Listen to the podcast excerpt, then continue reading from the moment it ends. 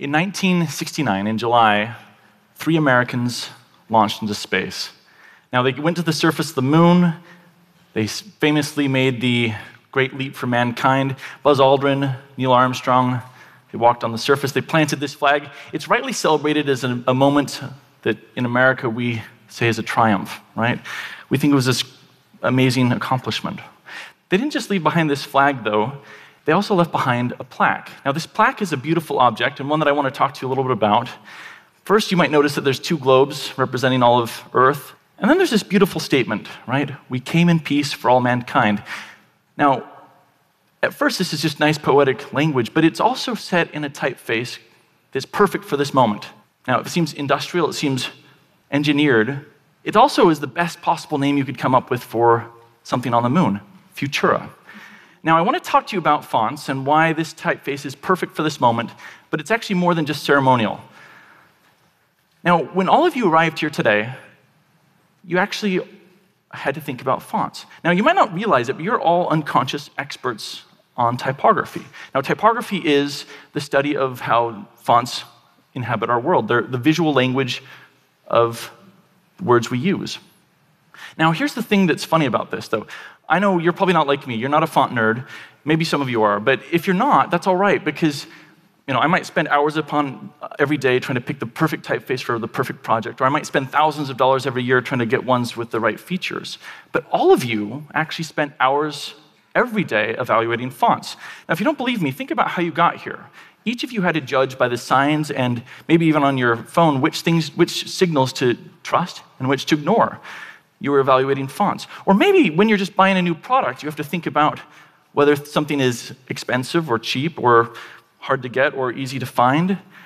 And the funny thing about it is, the, you know, this may not seem extraordinary to you, but the moment you see something out of place, you recognize it right away. now, the thing I love about typography and why I love fonts and why I love Futura is that for me, what I study is everywhere. Every street that I walk down, every book that I pick up, every, mu- every thing that I read is filled with the thing I love. Now, once you understand the, the history and what happens with typography, you actually have an, a, a history of everything before you. And this is the typeface Futura. As, as previously been discussed, this is modernism in miniature. This is a way in which modernism infiltrated this country and became perhaps the most popular or promiscuous typeface of the 20th century. Less is more, right? These are the, the aphorisms of modernism. And in the visual arts, the same thing happened. Let's focus on the essentials, focus on the basic shapes, focus on geometry. So Futura actually holds this to its core. You might notice that the shapes inherent in Futura have circles, squares, triangles. Some of the shapes are all based on circles, like the O, D, and C, or others have this pointed apex uh, of the triangle. Or others just look like they might have been made with a ruler or a compass. They feel geometric, they feel mathematic, they feel precise.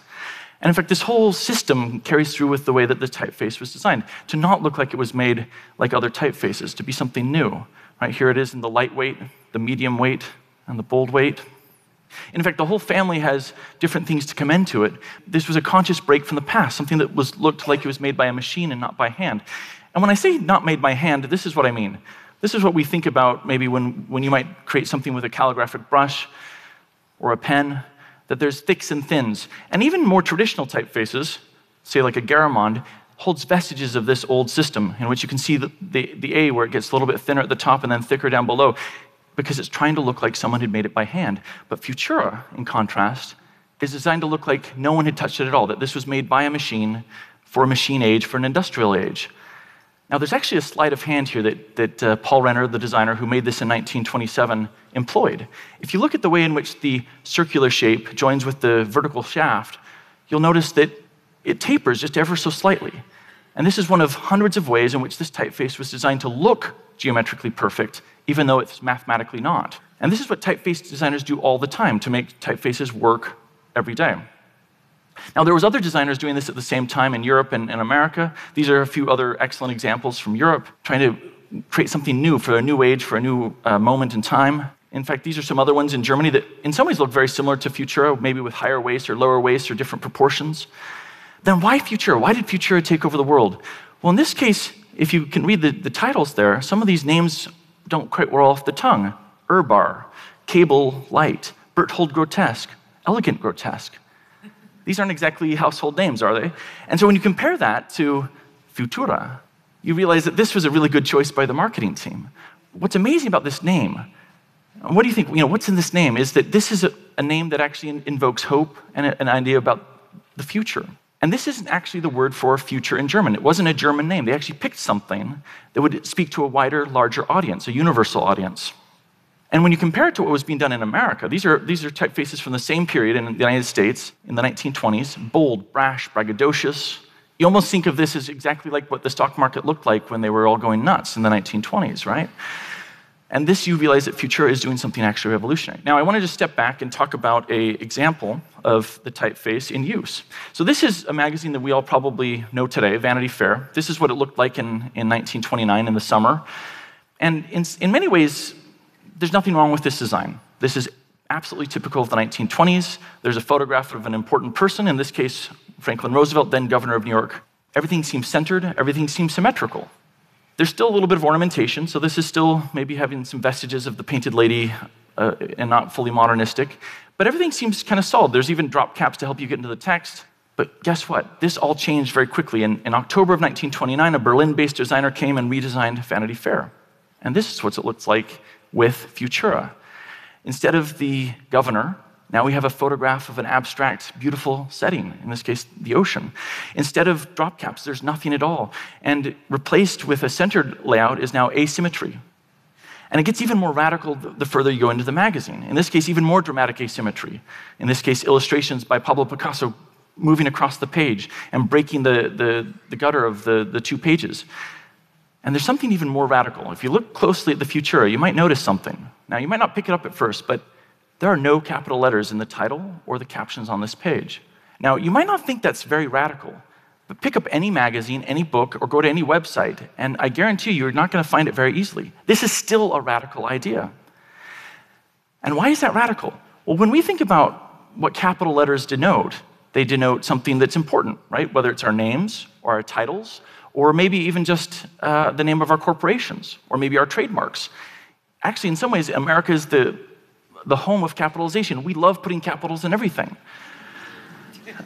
But think about how radical this would be to introduce a magazine where you were taking away all the capital letters. This has maybe had the same political force that we now argue over things like pronouns in our society today. In the 1920s, this is just shortly after Soviet Russia had had a communist revolution. And for them, this actually represented a socialist infiltration into America all lowercase letters meant that this was an egalitarian, complete lowering of everything into one equal playing field. Now, this is still kind of a radical idea. Think about how often you do capitalize something to have more power or prestige to it. So, for them to do this was a, way in which Futura was using this idea. Now, other designers were doing other things with Futura. Others brought other ideas of, of modernism with it, whether it was interesting new illustration styles or interesting new collage types of illustration or even just new book covers, whether they were from Europe. But here's the funny thing in the 1920s, if you wanted to use a new typeface, you couldn't just go download it onto your computer. You actually had to have pieces of lead. So, for Americans who wanted to adopt this and make it part of their own system, something they could use in everyday uh, typography, whether in ads or anything else, they actually had to have metal type. So, being good American capitalists, what did we do? we made all sorts of copies, ones that had nothing to do with the name Futura, but looked identical to it, whether it was Spartan or Tempo. And in fact, by the time that World War II started, American corporations were actually trying to boycott Nazi goods. But they said, go ahead and use our copies, right? Use 20th Century, use Spartan, use Vogue, use Tempo. These are all identical to Futura. And in fact, for most people, they didn't even learn the new names, they just still called it all Futura. So America took this typeface in, conquered it, and made it its own. So by the time World War II finishes, Americans are using this on everything, whether it be catalogs or atlases or encyclopedias or charts and graphs or calendars or even political material and even the logo for, the, for a new uh, expansion football team. And in fact, it was used even on some of the most important advertising of the 20th century. So it's in this context that when the US government was picking a typeface to use after World War II for new maps and new projects, they picked Futura it wasn't an Estoudian choice, it wasn't a radical choice, it, wasn't, had, it didn't have anything to do with communism. But in this case, it was used on some of the most important maps. So this one, an Air Force map in 1962, or used for the maps in Vietnam in, in 66. And so it wasn't a surprise that when astronauts were starting the Mercury program, such as John Glenn orbiting the Earth, that charts and maps that he was using were in Futura. And in fact, by the time Mercury morphed into Apollo, it started getting used more and more for more things. So, this, in this case, for a safety plan, or even starting to get used on instrument panels, or on navigational aids, or even on diagrams to show how the whole system worked. But here's the amazing thing it didn't just get used for papers that they handed out to people, it started to get used for an interface, for an entire system that helped the astronauts know how to use the machine. NASA wasn't just one big corporation making everything. There was hundreds of contractors, Boeing, IBM, McDonnell Douglas, all making different machines. Now imagine if astronauts had to use different typefaces and different systems for each component they had in the, in the space shuttles. This would have been impossible to navigate, and there would have been a cognitive overload every time they had to open up a new system. So in this case, Futura, being used on the interface, helped them navigate complexity and make it more clear. And it wasn't just used on buttons, it was used on labels, and it was used on their food rations, and it was used on their toolkits. It was used on knobs and, and levers to tell them what to do. And in fact, maybe even some of the places where they needed to have things that were complex be more simple to them, instructions were printed entirely in Futura so that they could know what to do at that one moment. They didn't have to remember everything in their head, they could have it out there in the world to, to see and refer to. So in this case, Futura helped make that system, which was already a very difficult and complex system, a little less complex. In fact, the very first or last thing an astronaut might have seen when they were entering or exiting the spacecraft would have been in Futura. Now, one of my favorite examples of how Futura worked in this way is actually this camera. This is a Hasselblad uh, that was made by the Swedish company. It's a perfectly good camera. Some of you might have used one. It's, a, it's prized by photographers as a really great camera. And you might notice, if, if you know anything about cameras, that there's some modifications made to it. In this case, there are stickers placed all over in, in the film canisters or other parts of the, the camera here. Now, what this enabled NASA to do was make something really great out of the astronauts. They're not photographers, they're not experts in art, but they could ensure that they would know how to use this camera because of the labels placed there in Futura. So, in this case, Futura acquired and made sure that they had legitimacy with the things they were using. In this case, to not take off the, the film before it would expose, which in this case, we would have never had some of the amazing photos we had without this label.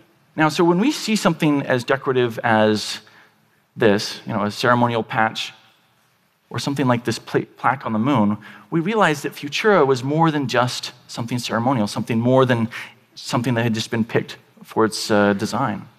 In fact, Futura had authority, had legitimacy, and had power because of this choice. Now, there's one other thing I want to talk about just in closing, and that is that Futura tells a story. And this is what I love about typefaces, is that all of them tell stories. And in this case, this, this typeface tells a very powerful story about assimilation, about something being taken into America and being made part of its culture. And that's one of the best and worst things America does, is we take things into our culture and we spit them out back again and call, claim them our own. And in this case, Futura mirrors exactly what happened with the technology undergirding the whole system. Futura was a German typeface taken and made into an American commodity. And so were the technologies. The rockets, the scientists all came from Germany as well. So, in some ways, this German typeface on an American plaque perfectly mirrors what happened with the technology. And in this case, when you think about this story, you realize that typography on the moon represents legitimacy, represents authority, and in this case, gave the astronauts the power to get to the moon. Thank you.